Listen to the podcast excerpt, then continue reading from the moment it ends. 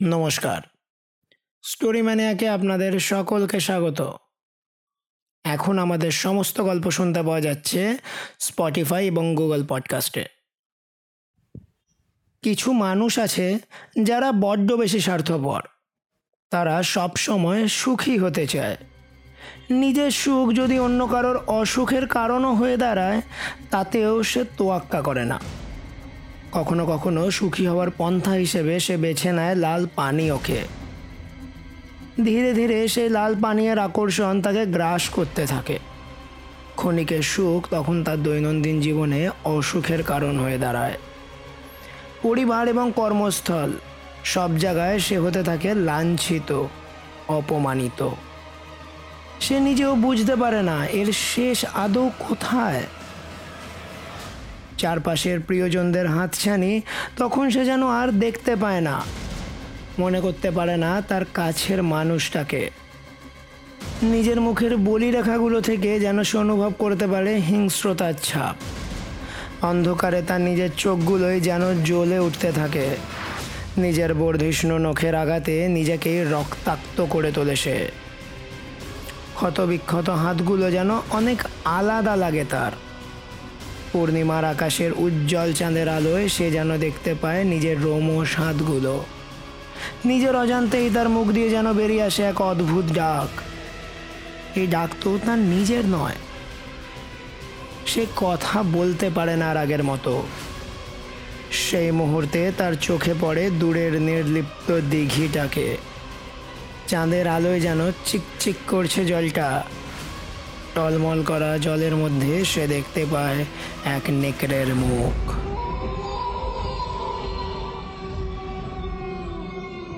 শুনতে থাকুন আজকের গল্প আ গেম অফ শ্যাডোজ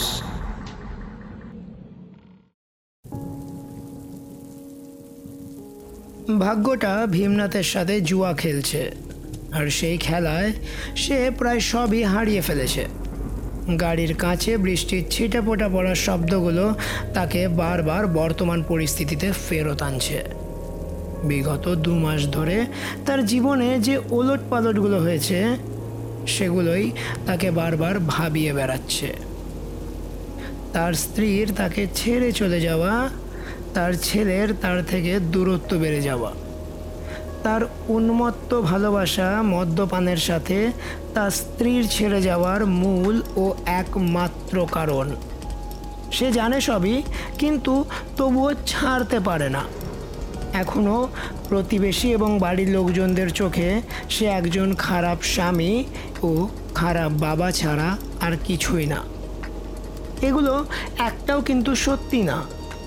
তার স্ত্রী ও ছেলের প্রতি ভালোবাসা তার বিন্দু মাত্র কমেনি।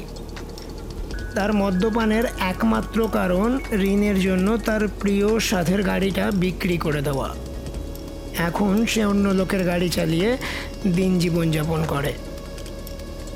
এমনকি আজকেও সে নিজের বন্ধুর একটা গাড়ি ভাড়া করেছে, যাতে একটা পরিবারকে সে বিয়ে বাড়ি পৌঁছে দিয়ে ফেরত আনতে পারে। এসব কথা চিন্তা করতে করতেই আজকের ঘটনাটা তার মাথায় এলো। বন্ধুর কাছ থেকে গাড়িটা ধার করেছিল সে। একটা পরিবারকে পৌঁছে দিয়ে ফেরত আনবে বলে। পরিবার তাকে রাত দশটার সময় দিয়েছিল। কিন্তু তার প্রিয় লাল জলের আকর্ষণ তাকে রাত সাড়ে বারোটা অবধি দের করায়। আর সব কিছু ঠিকঠাক থাকলেও যেন তার ভালো লাগে না। তাই আকাশের কালো মেঘের মাঝে বৃষ্টির ঝিরঝির শুরু হওয়াটাই বাকি ছিল। যখন ভীমনাথ পরিবারকে তাদের ঘরে ছেড়ে দিল, তখন বৃষ্টির দাপট অনেকটাই বেড়ে গেছে। তাই তাড়াতাড়ি ঘরে যাবার জন্য ভীমনাথ জঙ্গলের রাস্তাটা ধরল। মনের কষ্টটা ভোলাতে ভীমনাথ অন্য কিছু ভাবতে আরম্ভ করল। রাস্তার দিকে ভালো করে তাকাতেই সে দেখল একটা লোক ভিজে চপচপে অবস্থায় তার গাড়িটাকে হাত দেখিয়ে থামাতে চাইছে।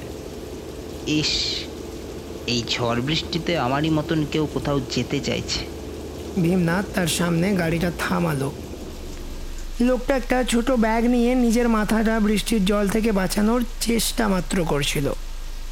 সে বৃষ্টি থেকে বাঁচতে ঝাঁপিয়ে পড়ে পেছনের সিটটায় বসল। ভগবান আপনাকে পাঠিয়ে দিয়েছে মশাই। আগন্তুকটি বলল আমি তো ভেবেছিলাম কাউকে আদৌ দেখতে পাবো কিনা। ভীমনাথ লোকটিকে ভালো করে দেখার চেষ্টা করল। কিন্তু গাড়ির ভেতরকার অন্ধকারে তার মুখ ছাড়ার কিছুই দেখা গেল না। আমি তো শহর যাবার জন্য শর্টকাট নিচ্ছিলাম। লাকিলি আপনাকে পেয়ে গেলাম। আপনাকে বলে রাখি পায়ে হাঁটার জন্য এই রাস্তাটা মোটেই ভালো না। তাও আবার এত রাত্রে। অনেক জঙ্গলি জীব এবং ডাকাতে রাস্তা না এটা। আমি আপনাকে আশ্বস্ত করতে পারি মশাই। আমি ডাকাত বা জঙ্গলি জীবের মধ্যে কিন্তু একটাও নই। লোকটি একটু মজার স্বরেই বলল আমি অমিত। বাই দ্য ওয়ে সামনের পাওয়ার প্ল্যান্টের মেকানিক আমি। আগন্তুক নিজের পরিচয় দিল। আমি ভীমনাথ।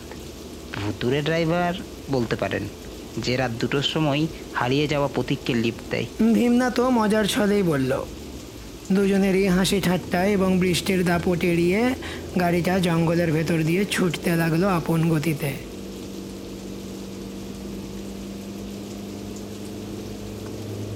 হে ভীমনাথ, দেখো, সামনে কেউ আমাদের থামতে বলছে। অমিত সামনের দিকে আঙুল তুলে দেখাল। ভীমনাথ তার নতুন বন্ধুটির কথায় রাস্তার দিকে ভালো করে দেখল একবার। ভিজে চপচপে অবস্থায় আরেকজনকে দেখতে পেয়ে সে আবার সাহায্যের জন্য গাড়িটা তার কাছে গিয়ে থামালো।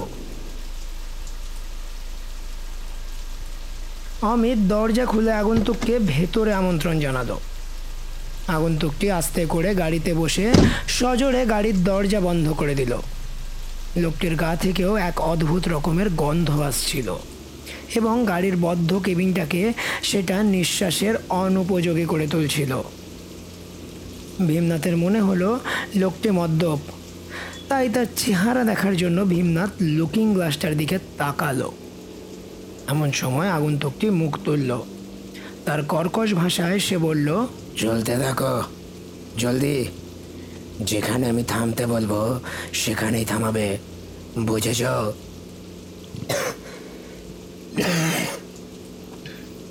অনুরোধের থেকেও বেশি এটা আদেশ শোনালো ভীমনাথের কাছে। কিছু বলবে ভেবেও বলতে পারল না সে। লোকটি গলা অবধি গিলে আছে। আর ভীমনাথ সেই সব মানুষদের দেখেছে, যাদের মাতলামো তাদেরকে দিয়ে কি কি করাতে পারে। সে শুধু অমিতের অবস্থাটা ভাবতে লাগল। হ্যালো স্যারজি আমি অমিত আর আপনি? অমিতের গলার স্বর হালকা হালকা কেঁপে আসছে। আমি অপ্রয়োজনীয় প্রশ্নের উত্তর দিই না। আমি যেখানে নামতে চাই আমাকে সেখানে নামিও। তাহলেই হবে। লোকটি বিরক্ত হয়ে যায়। ভীমনাথের এটা শোনার পর তার সাথে আর কথা বলতে ইচ্ছে করল না। হয়তো আবার ওর ভাগ্য ওর সাথে উপহাস করছে। হয়তো সে একটা ডাকাতের পাল্লায় পড়েছে। বা হয়তো সত্যি মদ্যপ লোকটা তার গাড়ি ভাঙচুর করবে। সে চুপচাপ গাড়ি চালাতে লাগল।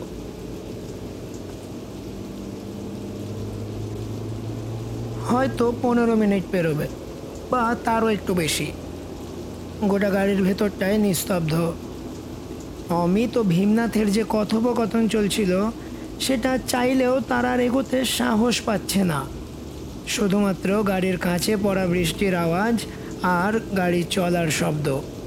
এতটাও শান্ত পরিবেশ ভীমনাথের কাছে অসহ্য ছিল। সে ভাবল, জিজ্ঞেস করেই ফেলবে যে আগন্তুক কোথায় নামতে চায়। এবং তাড়াতাড়ি সেখান থেকে নামিয়ে সে আবার অমিতের সাথে গল্প জুড়বে। ঠিক তখনই আগন্তুক চিৎকার করে উঠল, দাঁড়াও দাঁড়াও এখানেই, আমি এক্ষুনি নেমে যাব, এক্ষুনি। হঠাৎ করে এরকম একটা চিৎকার শুনে ভীমনাথ হক চকিয়ে গেছিল।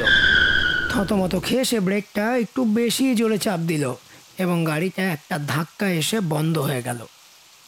লোকটির সাথে সাথে গাড়ির থেকে নেমে ড্রাইভারের সিটের দিকে রওনা দিল। সেখানে পৌঁছে সে জোরে জোরে কাঁচে ধাক্কা মারতে শুরু করল। প্রায় পনেরো মিনিট ধরে চলা নিস্তব্ধতা সহ্য করার পর এখন জানলার কাঁচ পেটানোটা ভীমনাথ সহ্য করতে পারল না আর। রাগে গজগজ করতে করতে কাঁচ নামিয়ে সেই আগন্তুকের ওপর সে চিল্লাতে যাবে, এমন সময় একটা ভাঁজ করা পাঁচশো টাকার নোট সেই ফাঁক করা জানলার কাঁচের মধ্য দিয়ে সে গলিয়ে দিল ভীমনাথের দিকে। এত অল্প সময়ের যাত্রায় পাঁচশোটা টাকা? কিন্তু সেটার দিকে ভীমনাথের নজর নেই। তার নজর আটকে গেছে লোকটির হাতের তালুর দিকে। হাতের তালুটি কোনো সাধারণ মানুষের না। সেটা অস্বাভাবিক রকমের বড় আর তার হাতের চামড়া সিট বেল্টের থেকেও কালো। নখগুলো এতটাই বড় হয়ে গেছে যে কাউকে আঁচড় মারলে অনেকটা করে মাংস খুবলে নেওয়া যাবে। জীবটা বা মানুষটা যেই ছিল, ভীমনাথকে টাকাটা দিয়ে সে জঙ্গলের মধ্যে অদৃশ্য হয়ে গেল। ভীমনাথের আঙুলগুলো কাঁপছিল। অনেক শক্তি সঞ্চয় করে সে নিজের বন্ধুটিকে ডাকলো। অমিত অমিত তু- তুমি তুমি ঠিক আছো অমিত? তাকে কি দেখলে তুমি? তুমি দেখলে তার হাতটা? কি? কি হয়েছে এমন? তার হাতের তালুতে চুল নখগুলো ভাল্লুকের মতো। তুমি দেখোনি? হ্যাঁ আমি দেখেছি তো। তুমি ভয় পাওনি? যদি তুমি ওইটুকু দেখেই ভয় পেয়ে যাও, তাহলে আমি জানি না তোমার কি হবে যখন তুমি আমাকে দেখবে।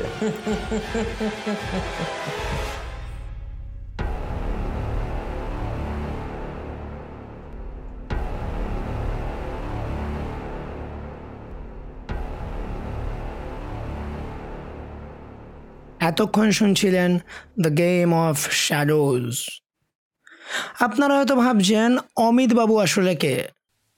তিনি কি নিতান্তই কোনো সাধারণ মানুষ? কিংবা কোনো মানুষই নন? কি হলো শেষ পর্যন্ত ভীমনাথের? সে কি বাঁচতে পারবে নেকড়ে মানবের হাত থেকে? না, এই যাত্রাই হবে তার শেষ যাত্রা। জীবনের সব রহস্যের উদ্ঘাটন করা কার্যত অসম্ভব। বা বলা যেতে পারে, কিছু রহস্যকে রহস্য রেখে দেওয়াই ভালো। আপাতত। আজকের গল্প পাঠে আমি অনির্বাণ। আর অন্যান্য চরিত্রে ছিল রঘুনাথ ও রৌনক।